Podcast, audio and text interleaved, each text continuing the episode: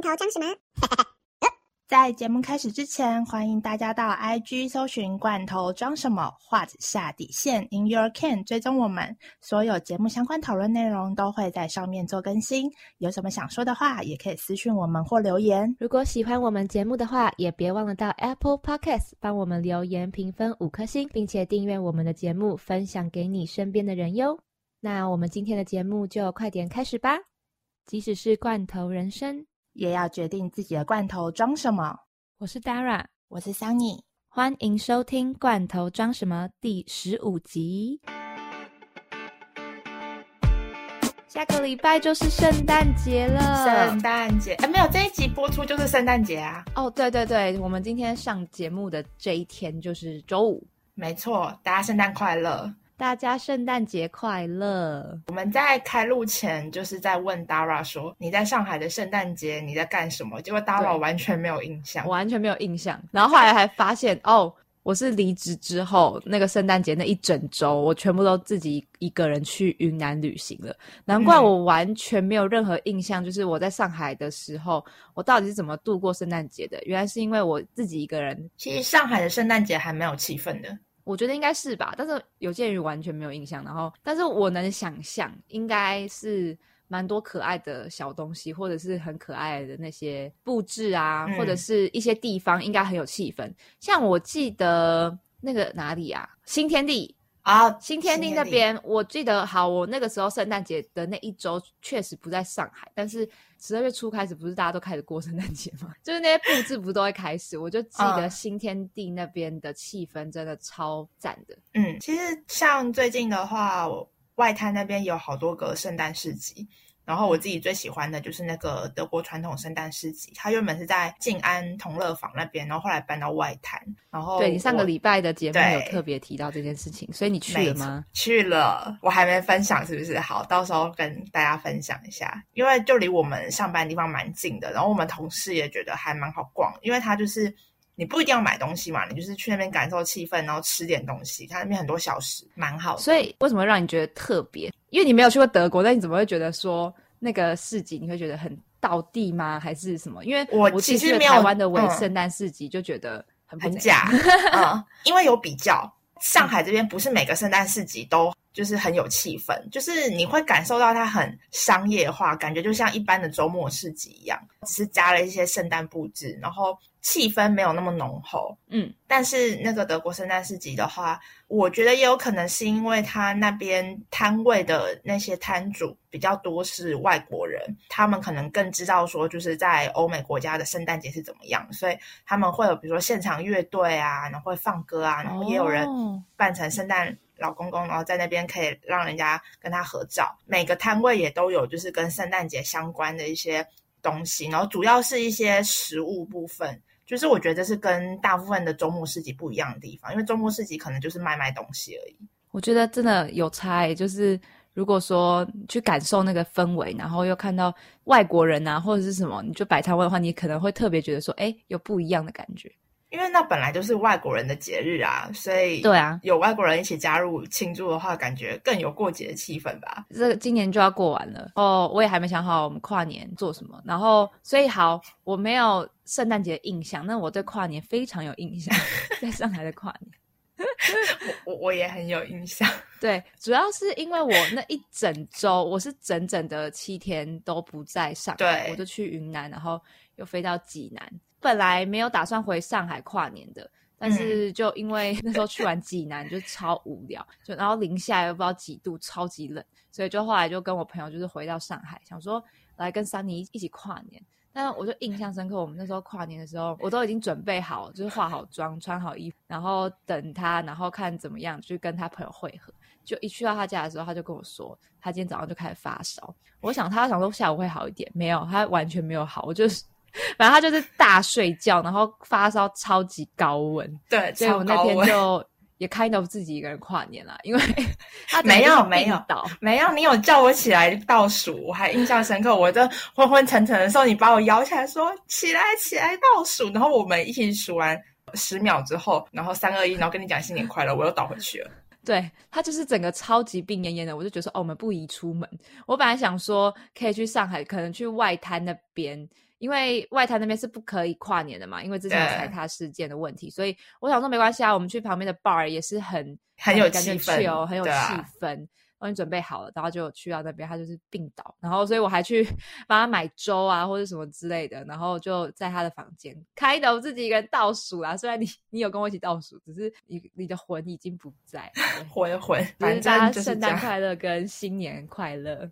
然后我还要祈祷一下，我今年跨年魔咒不要再继续了。我已经连续三年了。他三年他跨年的时候都会发高烧，我也不知道为什么，真的不知道为什么。好，那我们今天的主题，因为二零二零年也快要过完了嘛，那其实，在年末的时候都会有所谓的离职转职潮。是的，没错，因为像 Dara 他之前自己在上海的时候，他就是十二月十四号的时候跟人家提离职，他很会记得我的日子。那我们就要来讨论一下关于离职原因。其实大部分人离职原因，应该我觉得听到最多就是什么生涯规划这种。你自己那个时候也算是啊，是啊，我其实我原本的。计划是我在上海，因为第一份工作嘛，我也会想说我要待个一两年。但其实我一直都很想要去打工度假，这这个是我埋在心里很久的那种小种子。没想到二零一八年，我就把一切的运气都用满，不管是很幸运的到上海实习，然后。之后留下来工作，我之后也很幸运的抽到了英国打工度假签证，最后是在同一年发生，所以我势必要有一些取舍。那个时候觉得说没关系，我还是先工作。但是之后因为英国的工作机会，虽然我那时候还不确定我的工作会是什么，但是这个也算是一种直接给你两年的工作签，而且又是要抽签的，所以。我也会觉得说这是一个对我来说很难得的机会，所以我就打算在上海工作之后去英国闯荡看看。对，所以这也是我离职的理由啦。其实像 Dara 这样子的离职理由的话，大部分人是归在个人发展或者生涯规划里面嘛。但其实就是离职原因有非常多种，然后其实有些人离职单纯就是为了，比如说觉得公司的文化跟我不合。或是遇到什么职场排挤、惯老板，或者一些同事可能相处的不愉快，我有听过这种，就是因为跟前同事好像闹矛盾，然后最后直接负气离职的也有。其实我觉得一个地方啊，就是会让你想要留下来，当然钱啊，或者是外在因素都很重要，但是我觉得会让你真的想留下来或想走的话，都是我觉得最主要原因都是跟人有关系。或是你离职之后，你会觉得不舍，或者觉得有点可惜，好像大部分也都是因为跟同事有关诶，不是因为那份工作多么的怎样。我觉得你有想过为什么年末是离职潮吗？年末离职一定是因为年终奖金啊，都说想要领完年终再走，但是如果是领完年终才走的话，有些公司的年终奖金是春节才发，诶，那不是就要到？一月或是二月才会发，是啊，所以我的朋友们要离职的朋友们，他们几乎都还是想要领完年终，然后，所以他们都跟我讲的日期大概还是会落在一二月左右啦，就是不是今年年底，是就是这个年末，就是十二月到二月这一个段落，嗯。就是离职潮，对啊，因为我有朋友，他就是最近已经离职了，然后他一月一一刚开始，他就要马上跳到新公司工作，然后我就问他说：“你没有要领完年终吗？”他说：“他们公司没有年终，今年是哦，是因为 COVID 的关系。”我觉得 COVID 可能影响很多公司，今年会发不出年终，所以导致说今年的离职转职潮好像提前了。对，或者是甚至大家也会不敢离职。我觉得今年今年这个状况很特别，就是好像很多人都说你有工作做就不错了，就不要想着要走。但是我目前碰到的身边的朋友还是很多离职转职啊，因为像我室友他就已经确定好离职日期，他最近就是度过的比较随性，就是他不用加班。然后他可能这周他就要回宁波度个假，然后等到明年再回上海这样。我觉得这都是今年大家遇到的课题，因为我自己也遇到这种课题。我也是离职转职潮。我目前真的听到比较多的都是自自愿离职，通常都是这样。哎，但是我昨天跟我表哥聊这件事情，他说他觉得在亚洲你被裁员比较困难，感觉在欧美国家你被裁员这件事情好像就是蛮正常的发生。在亚洲的话，好像是你。一直坐在那边，你也不会被裁，然后通常都是自己提出离职。你会有这种想法吗？我不知道，可能是因为我待在上海跟待在台北吧。我觉得大家流动率蛮高的啊。对啊，我的意思是说，被裁员这件事情，感觉不太常发生。欧美国家的话，相对而言，嗯，可能比较容易被裁员。我觉得会不会是因为跟他们薪资高有关啊？你说哪里薪资高？你哦，你说国外吗？欧美啊？嗯，我觉得不一定诶，我觉得是就是文化还是会有一些差异性。什么方面的文化？你是说就是？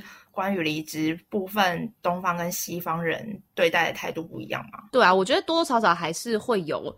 像我刚刚讲那个裁员那件事情，其实我觉得还是 depends，就是还是看你的公司的需求或者是怎么样。我们只是自己在讲说，哦，可能亚洲的人比较像是自愿提出离职，然后被裁员的情况比较没有那么多，但是都是自己的见解。只是我觉得以大家都是自己提出离职这方面来讲的话，我觉得东西方文化是有很大的差异。本来就是啊，因为我不知道为什么，至少我觉得在台湾好像我听到周边。的朋友的分享离职的感觉，就是有些老板会觉得说，你才做没多久，你是烂草莓吗？你为什么现在就要走啊？我对你不好吗？就是会有一种情绪勒索的感觉，超级严重的。啊。我觉得在东方的文化里面，不管你要离职还是你没有要离职，或者是有看到什么不满啊，或是有些呃，你会想要提出，或者是想要给建议的时候，都跟人情有关呢，还有面子。我觉得人情跟面子这两个事情。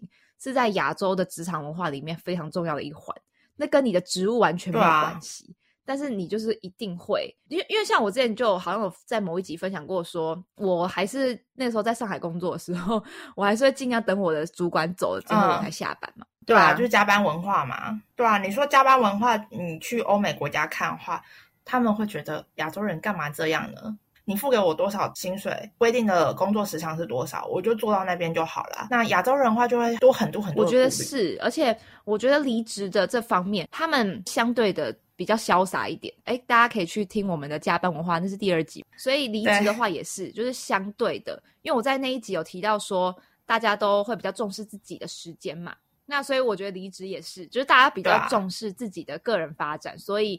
你有想好了之后，嗯，你去提出离职这件事情，根本就不会有人会觉得你怎么样。但是在亚洲的话，你就会瞻前顾后，还会有一些框架，就会觉得说，哦，我这份工作如果没有做到一年的话，是不是就怎么样怎么样？我觉得我之前，其实我到现在还是会多多少少有一点。之前在上海工作那个时候，有犹豫要不要留下来的点，这份工作没有待到一年，这样子还算年资吗？还算经历吗？像我们这种年纪的人啊。还有新新鲜人的话，我觉得都会有这迷失，就会觉得说我一定一定要待在，就算再怎么样苦刻苦，我就觉得我一定要待在这边满一年。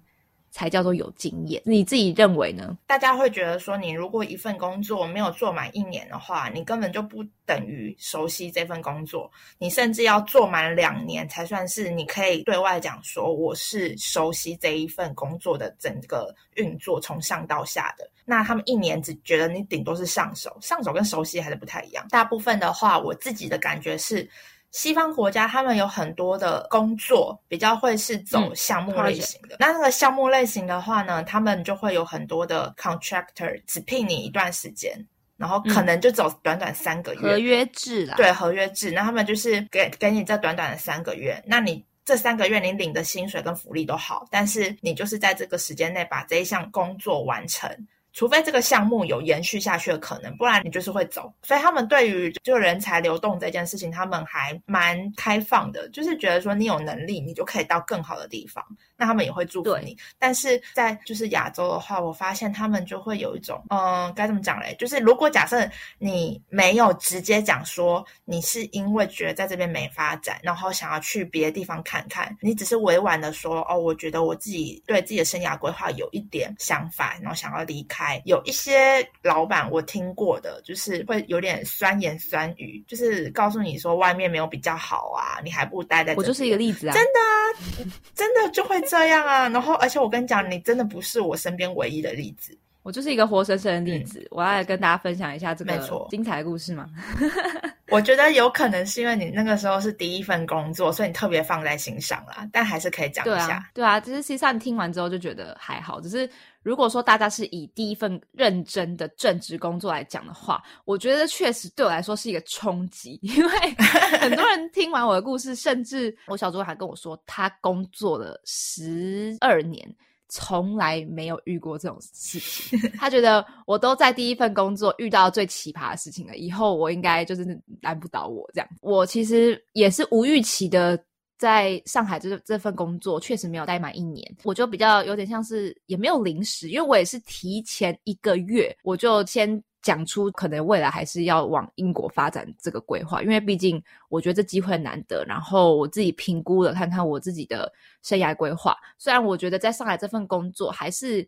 有有前景的，然后也是对我来说帮助也不错，但是我真的不想要放弃另外一个机会，所以在多方考量之后，我就跟我主管提出离职的这个讯息。但是呢，然后我主管应该不可能会听到 我自己在录这个，不会啦，不会，他不会听，不可能。他是一个非常非常，我可以说 EQ。有点管理能力没有，我好，我不要说有点低，我就觉得没关系，是我讲的，是我讲的，是我讲，对，管不太会自己管理 EQ 的一个人，就是情绪管理能力不佳。没关系，没关系，就直接讲，就是低。对对，就是对对啊，就是很低啊。然后他也是亚洲人，然后 反正我觉得，然后对年纪也有一点，对我来说有点长。然后，所以其实，在公司的时候，我都蛮压抑我自己的情绪的啦。就是，我就觉得说我是菜鸟，所以我也很多不足的地方。那就是，当然就是老板说什么我就做什么，我我就是这种人嘛。然后那时候提出离职的时候，我就我还我还因为自己觉得自己。没有做的很好，然后 我还压力好像可能就是已经压压抑到一种程度了。然后我在提离职的时候，我可能就觉得很抱歉啊，什么什么之类，我就还开始哭了，因为我很难，我是一个很难哭出来的一个人。我就一边提离职的时候，不小心讲到崩溃，然后我以为他能理解我的意思，因为我大概阐述了大概十分钟吧，就是讲了。前中后，我为什么要离职？跟我为什么做这个决定？那我未来的打算是什么？那我非常感谢你给我这机会，等等等那种那种那种话讲完之后，他就我就很印象深刻。他就是两只手插在他自己的胸前，翘着脚看着我，就是一副居高临下的态度。对对对对对，因为我就觉得说，他听完我哭完，然后讲完，他应该懂我。其实做这个决定对我来说是一件有点困难的事情，那他应该可以理解我。没想到。他就开始对我洗脸吧，就对，就是洗脸。用中文来讲就是洗脸。他洗脸，我洗了大概半个小时到四十分钟吧。那那段时间真的是我印象深刻。然后，然后反正就是，反正就是 Dara 就是被洗脸完走出走出那个小房间之后呢，立马传微信给我。然后呢，我就立马知道这个人情绪不对，我就跟他讲说晚上出来喝一杯。对对对，我就记得我那天被带到夜店去了，就是。没有，就带你去开心一下嘛，有什么关系？我觉得 我也不常去夜店，就是只有这种特殊时候会想要去一下而已。没错，反正总之那三四十分钟，他就是在质疑我啦。简简单来说，就是我不被祝福，这是第一点。然后第二点是质疑我的选择，然后问了我大概我可以这样形容，他大概问了我快二十个问题。就是一个一个问题，然后都是非常尖锐的问题，跟很酸的问题。问我说：“你觉得你这样子对公司或是对整个 team，你有负责任吗？”嗯，然后还 然后有一个很荒谬的问题，他还说：“我说我对得起我的国家吗？” 然后我就我就想说，超荒谬，这个真的超荒谬。就是你你会你你是觉得中国是一个国家，还是台湾是一个国家吗？然后我这个小小小菜鸟，我是可以去救国吗？就是 我就觉得这个问题很荒谬，我自己当下也觉得很荒谬，但是我就很紧张，然后反正就问了我很多很酸言酸语的问题，然后完全没有祝福，对，然后到最后他我最后还有一个问题好像回答不出来吧，他就我就大概停顿了二三十秒。他就觉得说，算了，不用谈了，反正你都已经决定好了，那你就直接寄信给我跟 HR。结果呢，这句话他讲的时候是开门，就是我们的小会议室开门，他讲出这句话之后，立刻甩门，然后全公司的人，因为我们是 open office，哦，全公司的人都听到，就是想说，哎，这小 Dara 怎么感觉没有做非常久，怎么就要离职了呢？那而且他平常这么乖，怎么会？那个老板就是主管甩门出去，然后看起来听起来好像有点不妙的感觉。全世界都知道我好像要离职了，就是他那个搞的，他搞的场面很难堪，我觉得。对啊，他搞的场场面很难堪之外，他就从此之后他就不跟我讲话了。哦，小学生是不是？对他大概大我，对他大概五十岁左右吧。对，然后对，我们的两倍，快两轮两轮，对对啊。然后那次甩完门之后，他就不跟我讲话，只是因为我是提，呃，我真的是很早提出，我觉得今天如果我。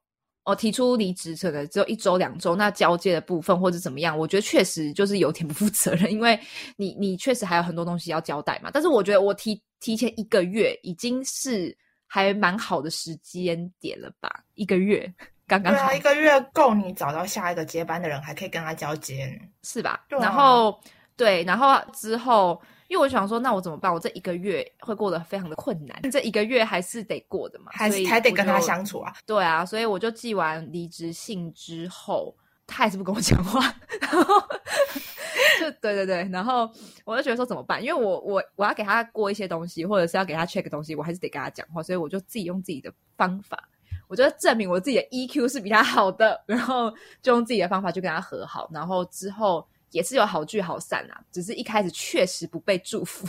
我其实现在回想起来，我大部分的工作，包括打工，一直到离职，大部分都是好聚好散，只有这一个 比较让我印象深刻而已。对啊，就大部分情况下，我觉得应该都是好聚好散，只是 Dara 就是刚好碰到一个很情绪化的主管。而且我跟我小主管上海小主管聊到这件事情的时候。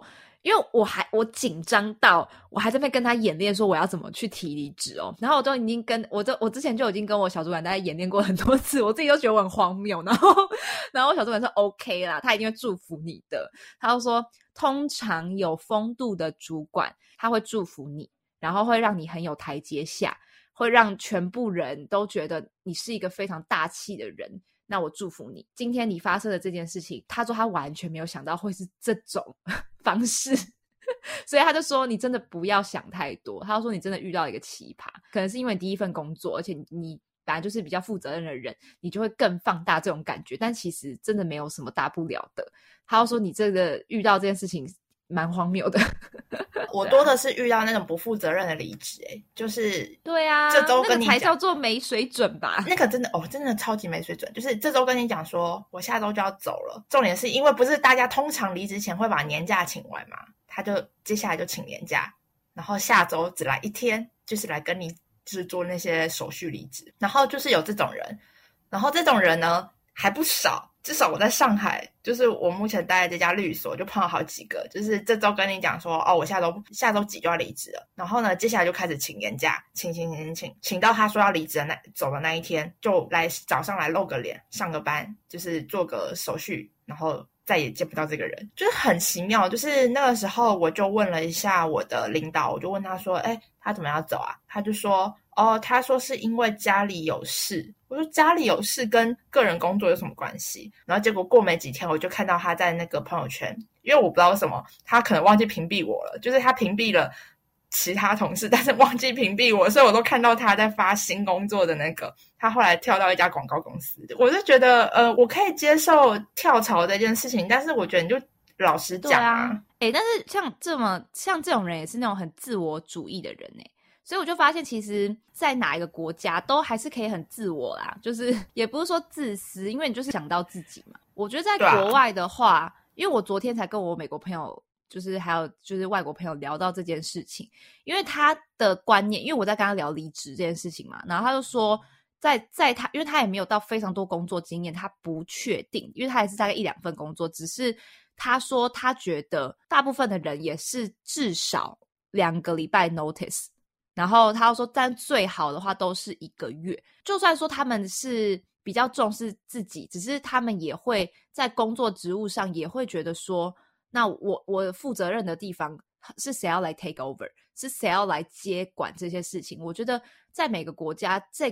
这一点我觉得应该是不会变的，就是你不管在哪里工作，或者是你是哪一种人种，你应该还是对你的工作上，如果说你是认真做这份工作的话，你应该还是会想到这一点。哎，我离开了，大家就不干我的事啊。只是那现在这个职务，如果当下公司找不到人，我是不是应该给他们一些缓冲？我觉得如果你是一个会有这种想法的人的话，你通常不会做出这么偏自私的行为吧？嗯，对啊，所以。反正那个离职的同事，我本来就不是很喜欢他。他本来就是一个很自私，而且还会推工作任务的人。曾经就是上面有律师交代工作下来，然后他会说：“他是用一个，我觉得他可能 EQ 管理也没有很好，他就是用一个有点冲的态度，然后回应说我已经很忙了，然后或是说，嗯呃，律师问他说，哎，做完了吗？然后他就说，我这不是在做了吗？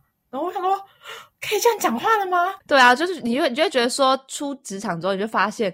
哇，真的，你怎么样想象的人都有，没错。哎，但我刚刚想要讲一下，就是那个东方比较重视人情嘛，那西方都通常都是祝福，虽然这也是 就是看国家。我要补充一点是，他们对祝福这件事情其实很重要的。为什么呢？是因为你出国找工作之后，像我觉得这也是一个很特别的文化冲击跟文化差异。因为我昨天就是也是跟我外国朋友聊到这点的时候，才真。就是证实了这件事情的重要，就是说我们在呃亚洲投履历的时候，通常你就是把你的履历就是写的非常的完美嘛，然后你有什么技能就写在上面，甚至你要有推荐信的话，很长都是你自己写好，自己 promote 自己自己之后，然后可能拿给你的什么主管之类的签。但是在西方国家的话，他们是非常重视有一个叫做 reference letter。我记得我那时候在英国找工作的时候，我除了附上我自己的履历之外，他们每一间公司都需要你附一到两封推荐信。那两封推荐信呢，他们都一定会叫你留下。你原本这个工作的电话或这个公司的电话，就是你要留下你主管的联络方式，他们还要那个联络方式去联系你当时的主管，询问说你这个人是怎么样的人，而且是真的会打电话过去，就是没错，对，因为我昨天昨天就在问他这问题的时候，就说那你们履历有什么重要的？就是我的外国朋友就说没有，你的推荐信比较重要。他说你真的。尽量都还是要好聚好散，因为他们真的会打电话回去查你这个人。那个时候，我外国朋友来到亚洲的时候，也有一点点小冲击，想说为什么台湾人会自己写。推荐信，然后叫别人。他说这根本就是可能会发生在他们那边的。他又说，甚至他自己如果之前是叫他的主管写推荐信的话，他又说，甚至他是连内容都看不到，隐秘性的，就是嗯，对，我知道，就是封起来的。然后之后就直接寄到你要就是你要投的那家履历的地方，你根本就不会知道它里面写的是你的好话或是你的坏话。所以我就觉得。哎，这一点就是差异很大所以我的美国朋友就跟我说，他觉得离职这件事情，你当然会有不好的收场。那你可能下一份投履历的时候，你就不会写那家公司嘛？对。但所以呢，相对的你来讲的话，你也是需要很多的经验。然后你的那些经验，就算不是相对应的，你要找那份工作相对应的职缺，但是你的那些工作经验给你带来的后续的那个 reference。是比你的履历，甚至比你的履历还要重要的。我就觉得，哦，在国外找工作的话，你的名声啊，或者是在美国找工作，不是大家都用 LinkedIn，就是你的那个 connection 也是一个很强烈的。你跟亚洲在找工作的时候，都是要自己一直 promote 自己的那种状态。我觉得。有点不太一样，所以这也会造成你离职的时候的一些想法。虽然他们走得很潇洒，但是通常一定还是跟自己的主管是好聚好散的。其实应该在亚洲的一些外商有引进这样的制度啦，就是关于推荐信。因为我在上海也还是有碰到说问你有没有推荐信的，嗯，但其实我觉得这个就跟为什么呃台湾会没有推荐信，然后或是推荐信要自己写这件事情就要。追溯到就是以前什么学测申请的那种什么，哎，真的真的啊，就什么教授推荐信都马是你自己写好，然后再拿给教授盖章。教授没有这么有空，所以你要自己写好之后，我再帮你签个名，这样我就想说，哎，真的好像蛮荒谬的。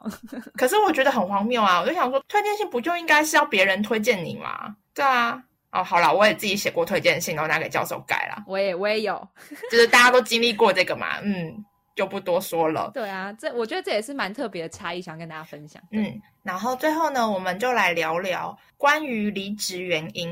你有听过什么很非常让你觉得很 shock 的离职原因吗？很 shock 的离职原因哦，就是怎么会有人因为这样子离职？我觉得我我是不是因为工作经验没有很多，所以我就觉得好像还好。我自己遇过最特别的，跟我讲过，我身边朋友说。他想要离职，然后问他说：“哈，是哦，你有什么规划吗？还是因为那边？”他说：“因为我不能接受我的客户是智障。”但是客户不是你能决定的，而且客户会一直变吧？我就说：“可是客户客户不是就是你们合作完这一段之后就不会再合作吗？他说他再也受不了了，而且他是很认真的，因为这样子离职，不是他老板怎么样，也不是他同事怎么样，就是他跟他老板跟同事处的很好，然后也那份工作也不错，所以我就一直就他跟我讲说他要离职，然后我当下真的觉得很很 shock，我就想说为什么？就是你不是做的好好的吗？他说因为客户真的太智障了，他真的没有办法接受就是我跟他沟通的事情，然后所以他要离职了，然后。我就哦好，然后是个广告页，这是我听过非常我自己觉得最奇妙的理由，因为大部分人如果是客户的话。因为客户就是甲方啊，你就是听到就算了，就是遇到就算了，就是忍忍就过。对啊，通常是这样。然后大部分人突然想不到，嗯，对，大部分人都是因为，比如说老板或同事，如果真的要就是把原因归类到人身上的话，大部分都是因为老板，或者是找到更好的骑驴找马嘛。对啊，其 大部分人的工作骑驴找马，所以要么就是你要跳槽，要么就是像我们等等要聊的，就是可能个人发展，就是对于生涯有其他的。规划大部分是这样的原因，然后要不然就是公司制度不合，就是跟公司本身有关。我是真的第一次听到有朋友跟我讲说，他要离职是因为他客户太智障，还是因为那客户是不会变的客户？也有可能就是长期合作关系，也有可能是因为这样，所以他觉得客户不能换，那我自己走。好，那这是我听过最奇妙的原因。那因为其实大部分人的话，我觉得自己听过的来讲，大部分年轻人会离职。除了薪水或是公司待遇、福利，或是老板同事的话，最常听到的就是生涯规划了。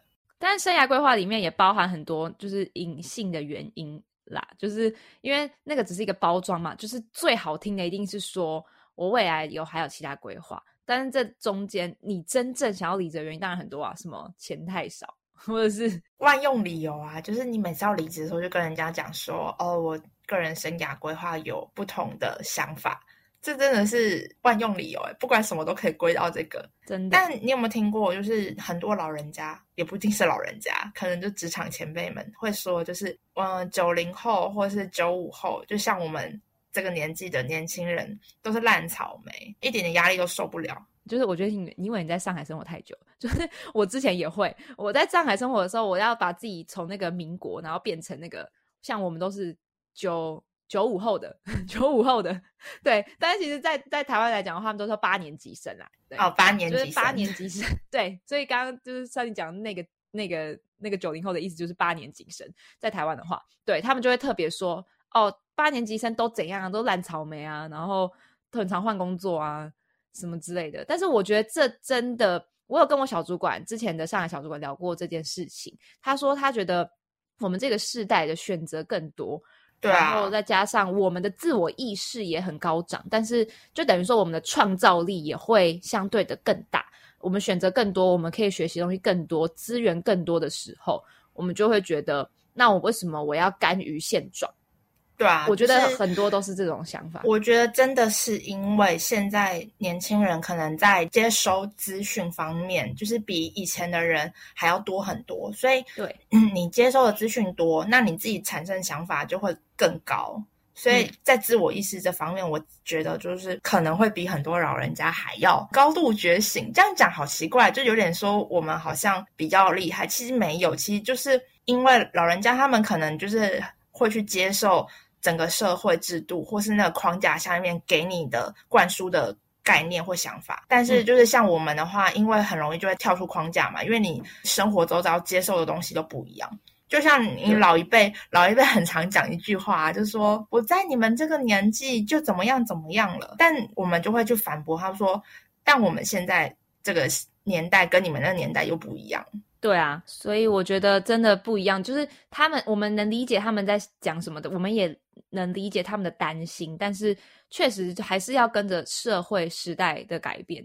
然后我觉得不管怎么样，你离职啊，都是你自己对你自己负责就好了。只是我觉得不管选择离职或者是选择待在那份工作，你还是要不停的精进自己，然后让你的技能是一直还是有往上加深的，这样子。面对未来的，像我们这个时代，他们也是说真的很难过啦，就是 因为未来世代的挑战啊，其实更多，所以保持着自己的那种，保持自己的弹性，保持自己的弹性，跟你要还是要充满的热忱去学习新事物的这个点，就是不能守旧。我觉得这个点是很重要的，对啊。然后我觉得还有一个东西是可能比较前辈或老一辈人没有办法理解，就叫 gap year。嗯，对，我觉得我那时候被质疑，就是觉得说为什么我要 gap year？我觉得其实真的是因为那个年代加上亚洲，对，真的不太有 gap year 这个概念概念。你知道，甚至 gap year 没有一个中文的解释，哎，为什么？你看，没有啊，我们还是只能我们还是只能叫它 gap year 啊，因为我现在也不知道它应该怎么翻中文。真的，因为因为有一些字呀，那个英英文没有嘛，但是这个字就是中文没有的字。对啊，如果真的直翻叫什么空隙年？空隙年超怪，空白的一年，空白。感觉这个好像那这样话，如果是空白一年，不是应该 blank year 吗？对啊，而且空白一年感觉是一个贬义，gap year 的话感觉好像就是有一个哎，好像不一样的感觉。对啊，反正我最常听到这个词，大部分的人都是说他们想要去别的国家看看，大部分都是听到打工度假，要不然就是留学。对啊，嗯，然后像我自己就是有认识。好几个，呃，他们就是已经开始工作，然后工作完大概半年一年，然后决定好我要给自己 gap year，然后就去澳洲打工度假，然后现在还在澳洲，然后问他们说之后澳洲回来之后有什么其他打算吗？其实他们大部分都是没有直接的打算，他们都觉得说，是啊，他们就只是那一段时间想要休息。可是有些老一辈就会觉得说，那你要给我一个理由啊，你去 gap year 之后你回来可以得到什么？但是。对我们来说，他就是很多人都是把它当做是休息的一年，不一定说你一定要在这一年学到什么东西，或是要进步什么东西。你可以在这一年得到很多经验，再回来，然后再继续做工作。但是你也可以在这一年，你就是想要放松休息。我觉得出国之后，嗯，我说我在英国之后，也因为旅行嘛，然后或者是考试这边认识到很多人。然后我真的认识很多 gap year 的人，然后他们都超级年轻，大概十八到二十岁，然后就开始 gap year。所以我觉得在欧洲的话，这个文化是算是很正常，或跟很就真的很普通啦。然后他们甚至尤尤其是念大学这件事情，在美国的话，你甚至根本就不一定每个人都要念大学啊，很多人都是先去 gap year，或是。美国话应该还好，欧洲的话比较多人 gap year，但是在美国的话，真的不是每一个人就是直接念大学的，真的是都是甚至先工作都有可能。然后我对 gap year 的想法也是跟 Sunny 一样，对，毕竟我们大家都同文层，因为我觉得甚至不是说说只有老一辈的人会希望你给一个交代，我觉得甚至年轻人或者是你自己本人吧，我要强调的点是 gap year 不能解决很多事情，但是会让你看到很多不一样。然后。Gap year 也不是一个，呃，每一个人都适合的事情，所以也不用觉得说去 gap year 那些人都是我就是要去玩，我就是要去休息的这种想法，因为在国外生活真的没有想象中的这么简单。然后 gap year 这件事情也是要看你是不是去国外。真的有想要有开放的心胸去认识那边的文化，跟认识不一样的人，不然的话，你只是换一个地方生活，你的脑袋还是没有变。我自己我自己觉得是这样。对啊，就是保持弹性吧。就是前面呃，我们有在讲说要让自己的思路保持弹性，就是因为如果你待在同一个环境，或是说同一种文化制度下面的话，你的思考会渐渐变得僵硬，你会变成说整个社会怎么样的。思考模式或是怎么样的观念，你就是把它反映在你的脑袋里面。那久了之后，你的脑袋不会去主动思考。你可能觉得自己在主动思考，但实际上你是在这个框架下面主动思考的话，其实你想出来或是你的见解或是你的想法，会跟真正在保持弹性思考的人是有差别的。因为弹性思考人，他们会比较愿意去尝试吧。所以我觉得，为什么 gap year 其实至少对某一些人来说是很重要，是因为 gap year 是让你去想办法保持那个弹性思考的思维。其实你不一定真的，比如说什么语言进步啊，或是真的得到很多经历，也没有。但是你回来之后，你会觉得你整个人是不一样的。对啊，而且到底适不适合当离职的理由，我觉得你只要对得起你自己就好了。对啊，我觉得没差。其实我觉得有时候你就。老实讲，你是怎么想的，你就老实跟 HR 或主管讲就行。对啊，而且像很多打工度假，就是都三十五岁以内嘛。你看他都有一个年龄限制，所以其实我觉得相对应的也是政府他们会有开放这些计划，叫做青年什么交流计划。对，Working Holiday 其实用中文翻译其实是什么青年交流计划，他们都会希望你在。你可以在有限的时间，跟你年轻的时候去做一些不同的尝试，你可能会有更有国际观啊，或者是更有一些开拓视野。那也不是说你老就不能做这件事情，但是我只能说，相对的，你年纪在增长的时候，你一定家庭责任或者是你的一些，呃，一些 还是会有一些观念嘛，什么结婚的压力啊等等的，那负担一定会越来越重。那很多事情，如果你年轻去做的话，反而在经济条件。允许的情况下，其实是负担没有那么重的时候，你当然还很年轻。很多人都说你不懂事，但如果说你已经有想好你的目标规划的话，我觉得这真的可以成为你的离职的理由。但是不是一个你逃避现实的理由，是一个你真的会想要出去尝试、去保持弹性这件事情，去想要学习这件事情的话，我觉得都是非常值得去做的。不是说鼓励说大家说一定要出去，没有，每个人都要去 gap year，没有，你要确信自己是适合的人，跟你有目标。因为有一些人会觉得说，那我去澳洲农场，我有什么对我自己未来有什么帮助？因为我觉得很多人都会比赞，就是回来的那些人，或者说去打工度假那些人，他们就是去玩啊，然后他们就去工厂，那你之后。